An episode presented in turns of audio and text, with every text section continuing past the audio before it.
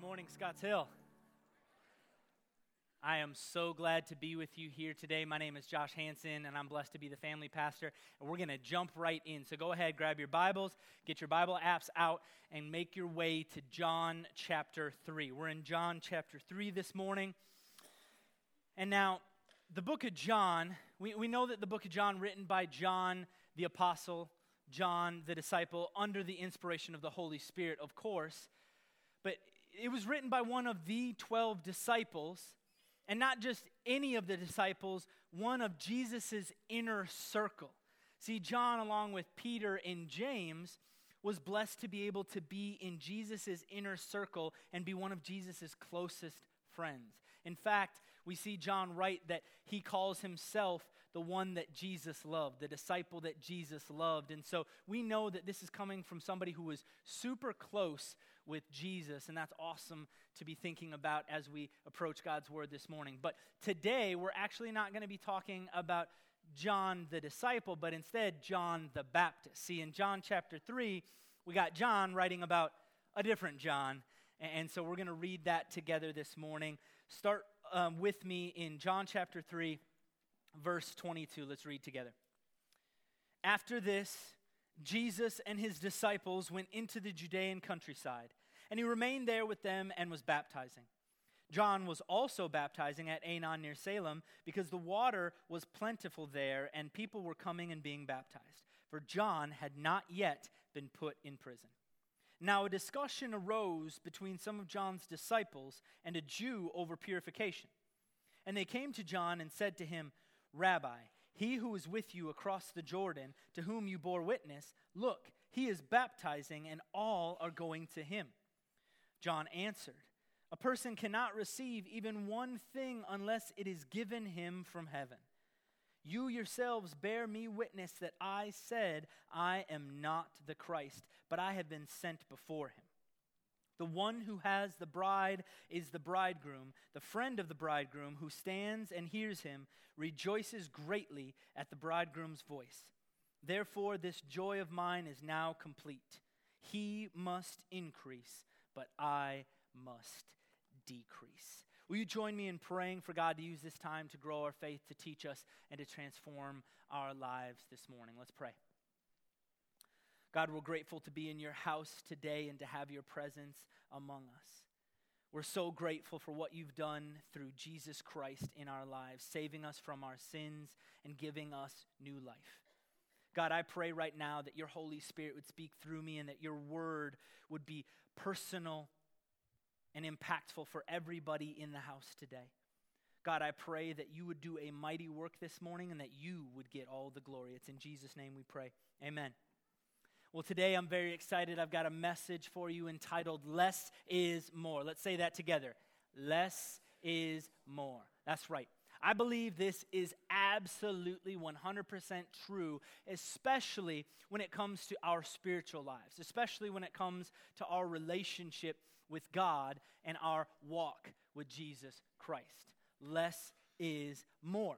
And I believe that the key to more in this life walking with God is our ability to say no.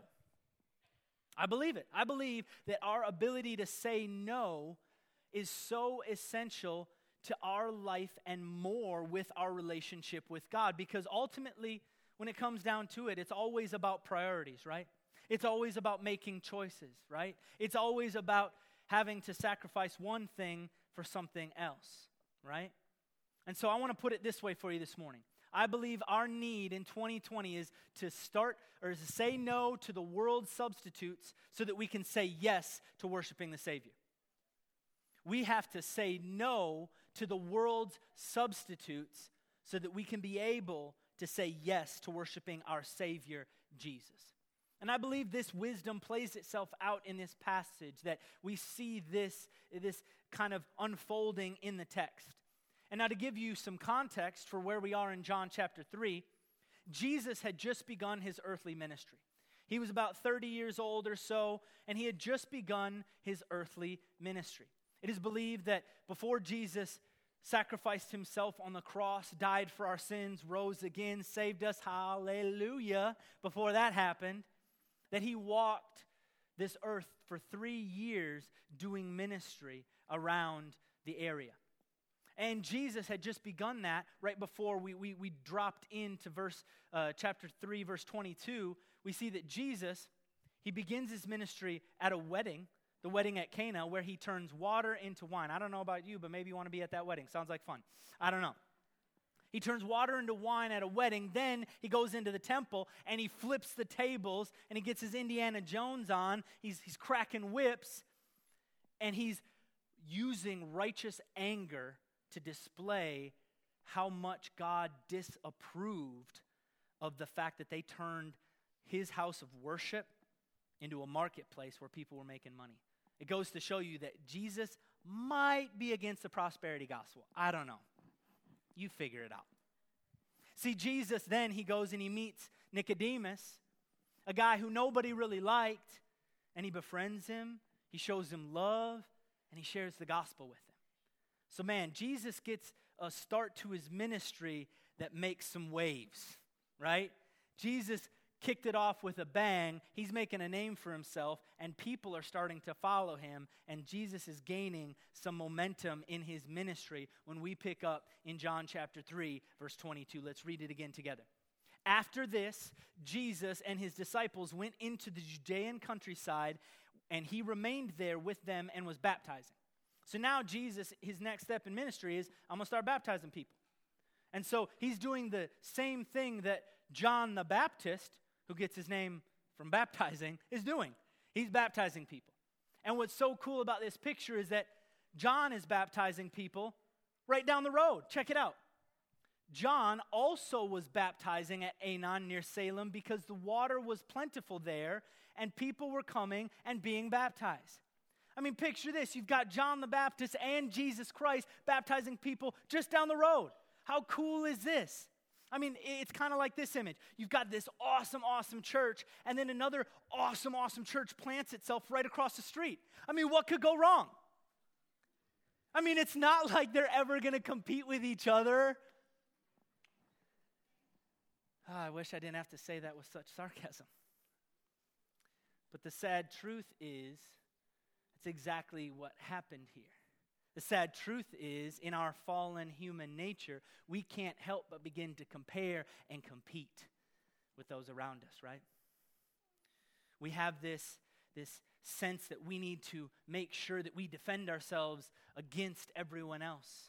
You know, we, we keep looking around at that other guy, that other girl, and man, don't you, hey, this is my territory. Don't you infringe on my territory. I'm the funny one in this group. I'm the one who cracks the jokes. Or, hey, did you bring a baked good to this party? Mm-mm, that's my job. I'm the one who makes sure nobody's hungry in this house. Don't be infringing upon my territory. That's, that's mine. See, we find so many things for us to compete over that it gets ridiculous. But we can't help but compare and compete even in the Christian world. And that's exactly what we see here in John 25, 26. Look, now a discussion arose between some of John's disciples and a Jew over purification. And they came to John and said to him, Rabbi, he who was with you across the Jordan, to whom you bore witness, look, he is baptizing, and all are going to him.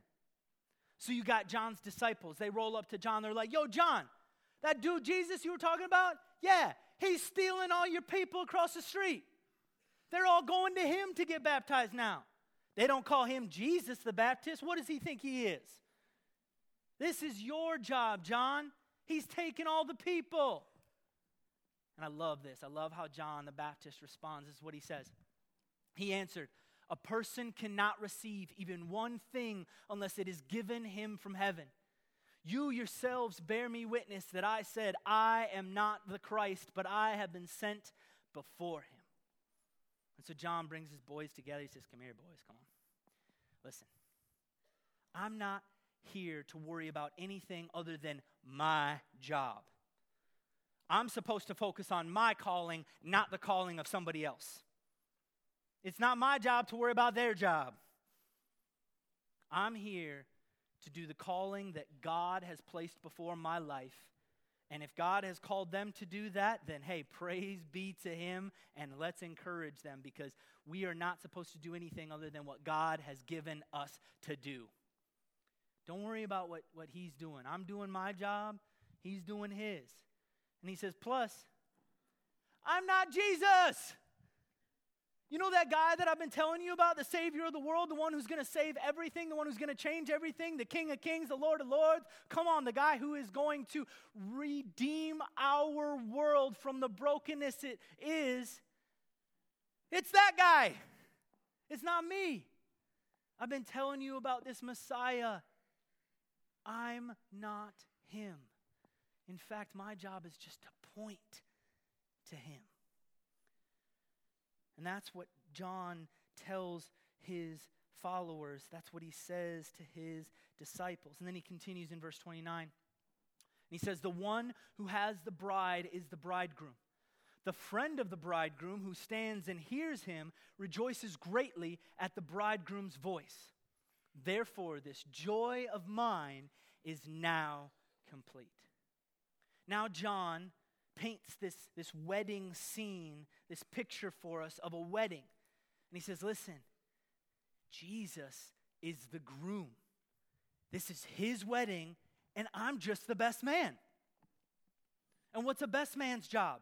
It sure isn't to steal the thunder from the groom. No, the best man's job at a wedding is to make that groom look good. He's there to straighten his tie. He's there to help, help him get over all the feels that he's in, because, you know, guys have them too. And he's there to, at the reception, give a speech that honors the groom. The best man's job at a wedding is to make the groom look good. And John says, I'm the best man, and this is Jesus' wedding. This wedding, it isn't about me, it's about Jesus. That's what he's saying here. And he paints this picture of a wedding, and it's so beautiful because you got Jesus as the groom, but groom, but who's the bride? Who's the bride? It's us. It's you. It's me. It's all the broken people of the world. We are the people that Jesus is madly in love with.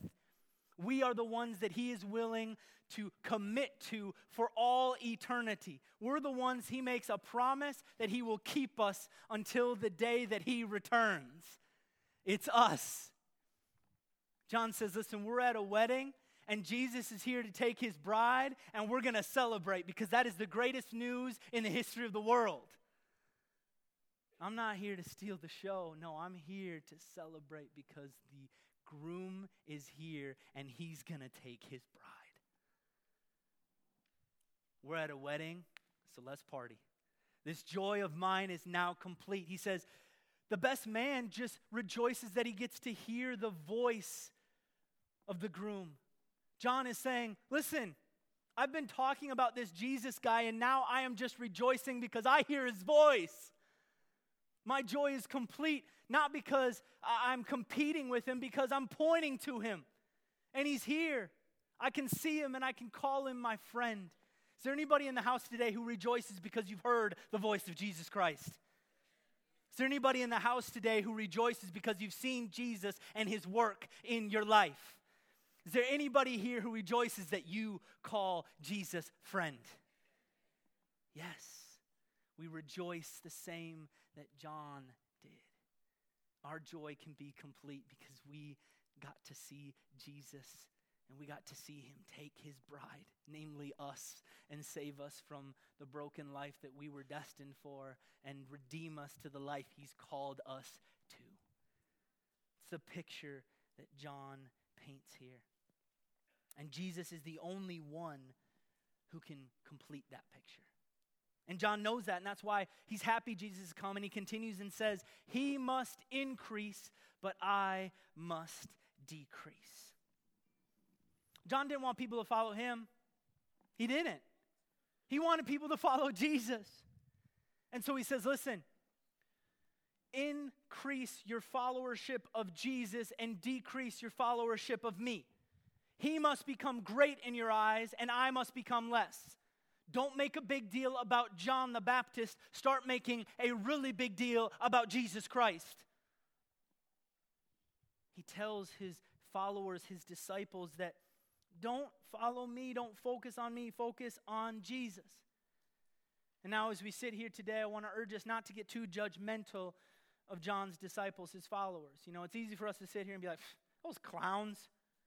Why in the world would they want to follow John, Mr. Camel hair wearing, locust eating, honey sipping hippie, over Jesus? They don't even compare. Why would you want to follow John over Jesus? But before we get too judgmental, I think we need to look in the mirror and realize that we do the same thing today. The struggle is just as real for us today. We slide into the worship of Christian leaders rather than Christ. I mean, come on, think about it. We live in the age of celebrity pastors. Let that title sink in. Celebrity pastors. That's the world we live in in 2020. And I would argue that today we probably have more people who are worshiping and following Christian leaders and pastors than the one those Christian leaders and pastors are supposed to be pointing to. You've got more disciples of pastors than disciples of Jesus more disciples of Christian celebrities than disciples of Jesus. The struggle that John saw in his followers is a struggle we are in today. Christian, follower of Jesus, he needs to be the focus of your worship. No man, no woman, nobody on this earth can compare to Jesus. John 3:30 says he must increase, I must decrease. Look to Jesus, not me. Decrease your worship of pastors and increase your worship of Jesus. Decrease your love of Christian leaders and increase your worship and your love of Jesus. You've got to have some give and take. If your focus and your love and your worship is all in one direction, Jesus is getting the leftovers. He's got to be the main course. Don't replace scripture with a podcast. Don't replace a Beth, don't substitute a Beth Moore book with the Bible. Don't memorize the words of Francis Chan when you should be memorizing the words of Jesus.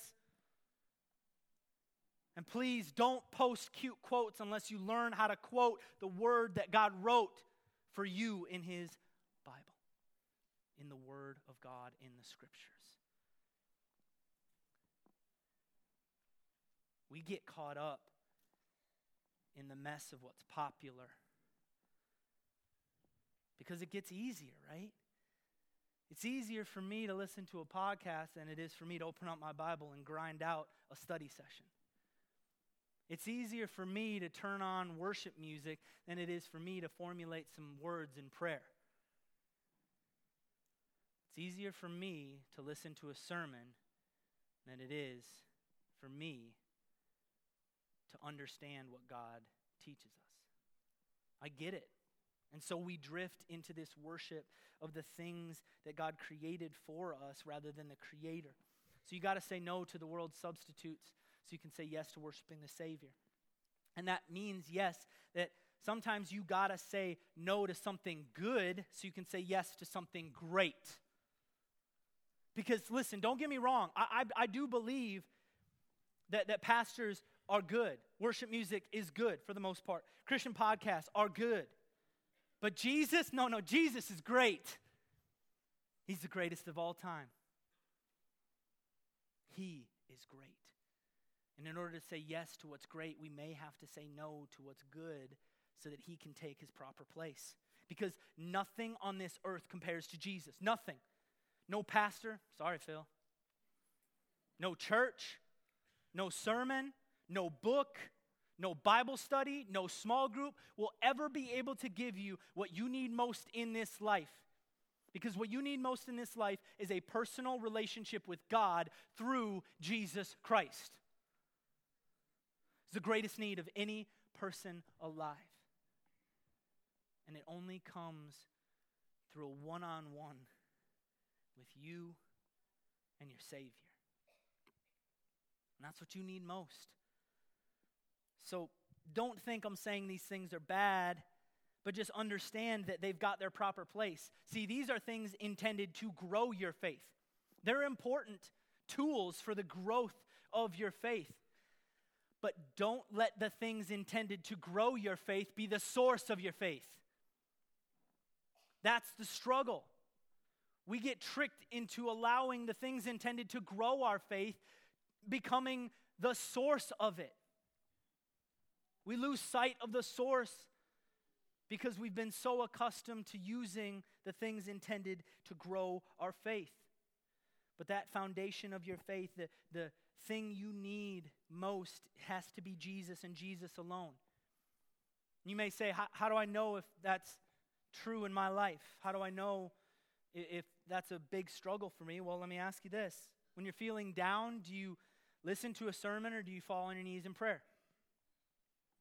When you need some encouragement, do you open up your Bible or do you start listening to your favorite worship music? Is it Jesus first? Or is it the man made religion intended to worship him? See, I think it's important for us to distinguish the two. We have to understand that our religious activity cannot be our God. Jesus needs to be. And we need to have a personal relationship with Him one on one. You don't go get your church on, you live it every day when you wake up and choose Jesus. That's the difference. That's what makes all the difference. You got to let Jesus and his, his Word, His Holy Spirit, be the only essential elements of your worship. Everything else is good and it's a bonus, but you got to keep the essentials where they belong. Can you learn the words of the Bible without a sermon? Can you, can you worship His name without a song? Can you, can you talk to Him outside of a prayer circle? You need that in your life. Solitude with God, time alone with God. You need that. And if you're here struggling with your faith, I'd be willing to put a bet that it has a lot to do with the distractions you have in your life with social media and TV, or with the busyness of your schedule and your commitments. I don't know you, I don't know your story, I don't know your struggle. But if your faith is weak right now, my first two questions are in those arenas. How busy are you and how distracted are you? Because you may need to downsize your distractions so you can upgrade your faith. You may need to downsize so you can upgrade. You got to get rid of some stuff so that you can actually grow. It's true for every single one of us. It's this idea of pruning. Jesus prunes us, he, he, he takes and shapes us by removing the unnecessary. We need it. We got to downsize. See, we may need to get away from the busyness in our life, to downgrade, downsize the distractions by getting away and spending some time in the wilderness. I'm not saying we're going to all go on a backpacking trip through Boone in the mountains. I mean, that'd be cool. You guys down next week? Cool. Nah, I'll be in Disney. But you need to get away from the busyness of your life for a moment. You need to remove the distractions and choose a wilderness retreat because you know what God does in the wilderness? He prepares a way. That's what we see in the life of John. Look at the prophecy about his life in Isaiah 40. Verse 3 A voice cries, In the wilderness, prepare a way of the Lord. Make straight in the desert a highway for our God. This, we learn, is a prophecy about John the Baptist, the boy we be talking about who says, He must increase and I must decrease. You know where he gets that idea? In the wilderness when he realized that the only thing he truly needs in this life is God. Because when you're in the wilderness, life is tough and you got to rely on God. When you're in the wilderness, you got to actually work at things because they don't just come easy. You can't order Amazon in the wilderness. When you're in the desert, you don't get your easy, quick coffee. No, You got to work at your faith in the wilderness, and you have to trust in God, not in the comforts of this world. Let me tell you, we may need some wilderness time, some desert time in our lives to prepare us. That's what John did. We see this wasn't just a prophecy, it actually came true. We see it in Luke 180. And the child, we're talking about John here, you can check it for yourself. He grew and became strong in spirit, and he was in the wilderness until the day of his public appearance in Israel. John's spiritual strength had a direct correlation to his reliance on God in the wilderness. Do you rely on God in the wilderness? Or are you too busy and distracted to even need Him? You may need a time of solitude apart from everything else in this world so you can reorient your priorities with your God in the year 2020. Might be the year that you need to do that. I can promise you this it's probably a year where you need to fast from your phone. I know I need to. I'm addicted to that thing. Confession time. I look at it too much, I touch it too much, I'm scrolling too much, I rely on it too much. I get this weird twitch when it's in, not in my pocket. No. But I know I'm not alone in that. We've become obsessed with a device because of what it allows us to access, and we've become addicted to it and we worship it without realizing it. I'm not saying that you're a, you know, idol worshiper if you worship your phone, but you might be. No, I, it's true for all of us. We need to fast from our phone. We need to take a break from Disney Plus and Netflix. We need to pause the busyness of our life so we can slow down and focus our gaze on Jesus Christ so that we can prepare a way for our spiritual growth like John the Baptist did. So we can say with him together the words of John 3:30, he must increase, but I must decrease. And you look at this and it's not just him saying, "Hey, focus on Jesus, don't focus on me." It's also him saying, "I got to die to self." And Jesus has to become more prominent in my life. See, John is also echoing the words that Jesus says himself in Luke 9, verse 23. Jesus, he said to all, If anyone would come after me, let him deny himself and take up his cross daily and follow me. For whoever would save his life will lose it, but whoever loses his life for my sake will save it. See, what we see is this call for us to decrease, this call for us to die to self, deny self, and to pick up the cross. But man, that becomes a difficult thing to do. Why, why are more people not picking up their cross? Why is it so difficult for us to pick up our cross? Well, I think I can paint a picture for you real quick because this is what we pick up every day. Check this out. We start out our day. The first thing I pick up is a few more minutes of sleep because I'm hitting snooze. Mm hmm. Yeah, that Devo, that's going to come later in the day because I'm going to catch some Z's. Right? First thing you pick up in the day is a little bit more asleep. Then, of course, you got to rush to work, and so I got to get my computer. I got to dress for success, so, you know, I'm there because, you know what, I'm working overtime because I want more in this life. So I'm going to get more money, time to make that bread. I'm working overtime. Long day. You know what? And after that long day, I get home and I'm tired. So, you know what? This is me time. It's time for some Disney Plus. Come on, I'm reliving my childhood right here, right now. And you know what? I ain't getting off the couch, so I'm going to need this remote my, my behind ain't moving. I'm sitting on that couch. Until, of course, I've got my commitment. You know what? My son, he likes basketball, so I coach him because you got to coach him, right? And you know what? Then I got my flag football league that I play in, so got to make sure I go my flag football league. And now my day's, you know, looking a little bit busy, but that's fine because I'm good. You know, and then I got to go shopping afterwards. I'm going to go shopping, make sure I get all the things that I need and oh, did I forget to mention that this whole time I've been playing on my phone? This whole time I've been on my cell phone, scrolling through the gram, checking Facebook, posting that really cool quote I saw somebody else post. And then before bed, I'm exhausted, but I got to catch up with my Bible study, so I'm going to read this book that, that's by a Christian author that's really, really cool. I want their life.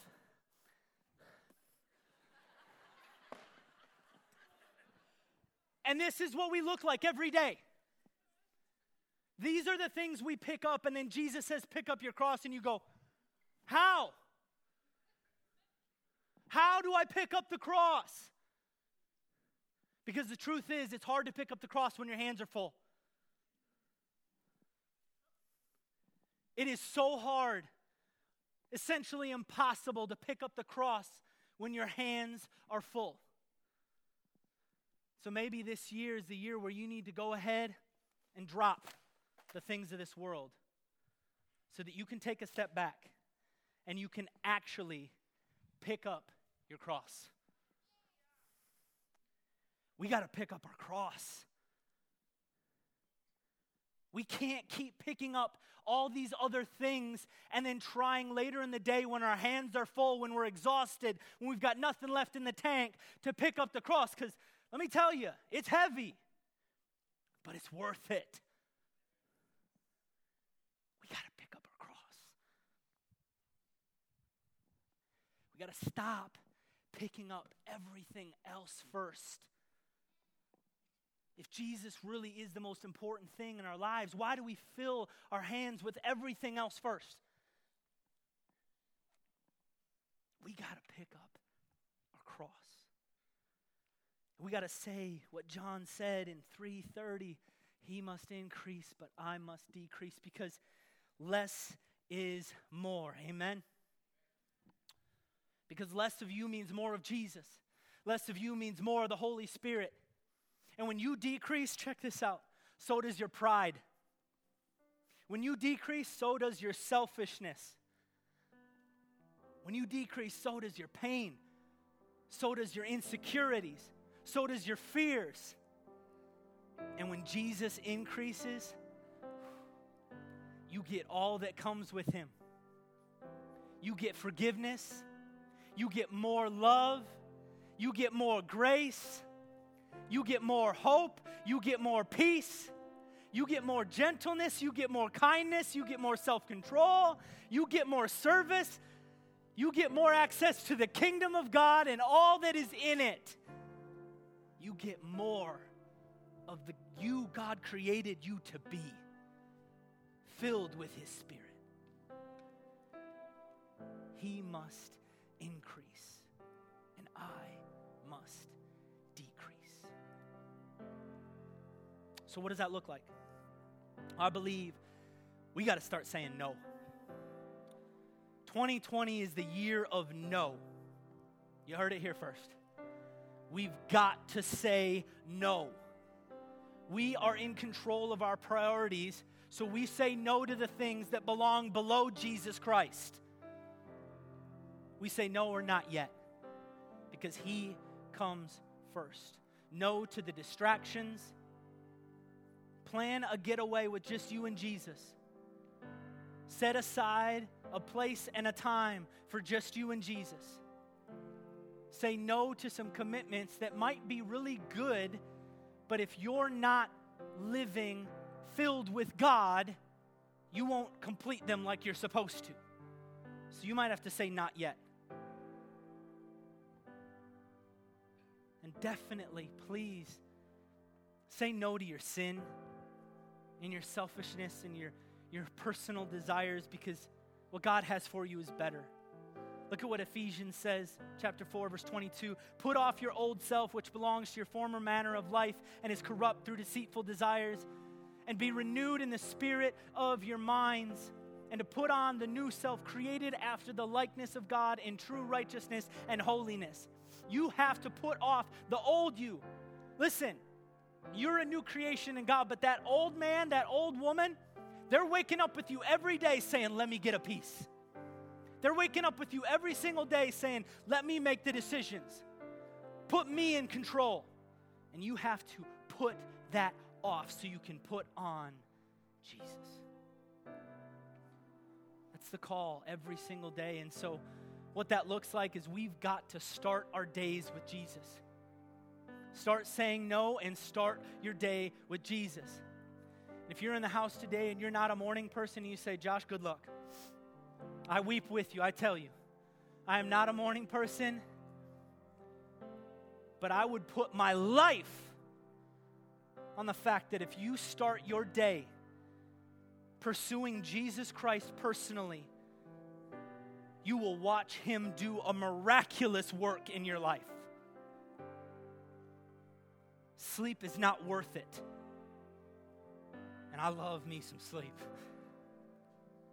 Start your day with Jesus. Make him the first thing you pick up because if you pick up everything else, you're going to be too full to pick him up later, to pick up your cross Start your day with Him so you can crucify that old man and echo the words of Paul in Galatians 2 when he says, I have been crucified with Christ. Hallelujah. That old man is dead. It is no longer I who live, but Christ who lives in me. And the life I live now in the flesh, I live by faith in the Son of God whom loved me and gave himself for me. That's my heart for you in 2020 that we would say no and we would start with Jesus so that we can echo the words of John the Baptist He must increase and I must decrease. More of Jesus means less of you. listen, as the worship band comes back up, I want to make sure that I'm speaking to everybody in the house today, everybody who might be watching online. See, this message is what I truly believe is the key to more in this life and the next. Whether you believe in Jesus or not, whether you follow him or not, I think we can all agree that we desire more. We desire more. And today, I want you to hear the truth that the only way you're going to find the more you're looking for is through a personal relationship with Jesus Christ. Because, guys, He is the source of the forgiveness that you've been looking for. He is the source of the hope that you know you need. He is the source of the peace that you can't seem to find. He is the source of the love that can overwhelm your life. It's Him it's your personal relationship with Him. That's the only way that you get access. So maybe today is the day when you finally listen to the voice of the Holy Spirit as He calls you home. Maybe today is the day you ask for forgiveness, knowing that you're not perfect.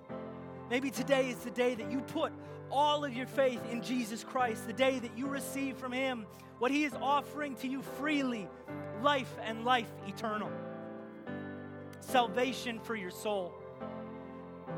Maybe today is when you realize that Jesus is what you've been searching for. Maybe today is the day you stop worshiping the world and start worshiping the Savior of it. So come on, let's close today by standing and lifting up our voices in worship. Let's sing with all we've got to the God who gave us all we need. Let's lift high the name of Jesus together and let Him know that this year we want more of Him and less of me. Let's sing it together.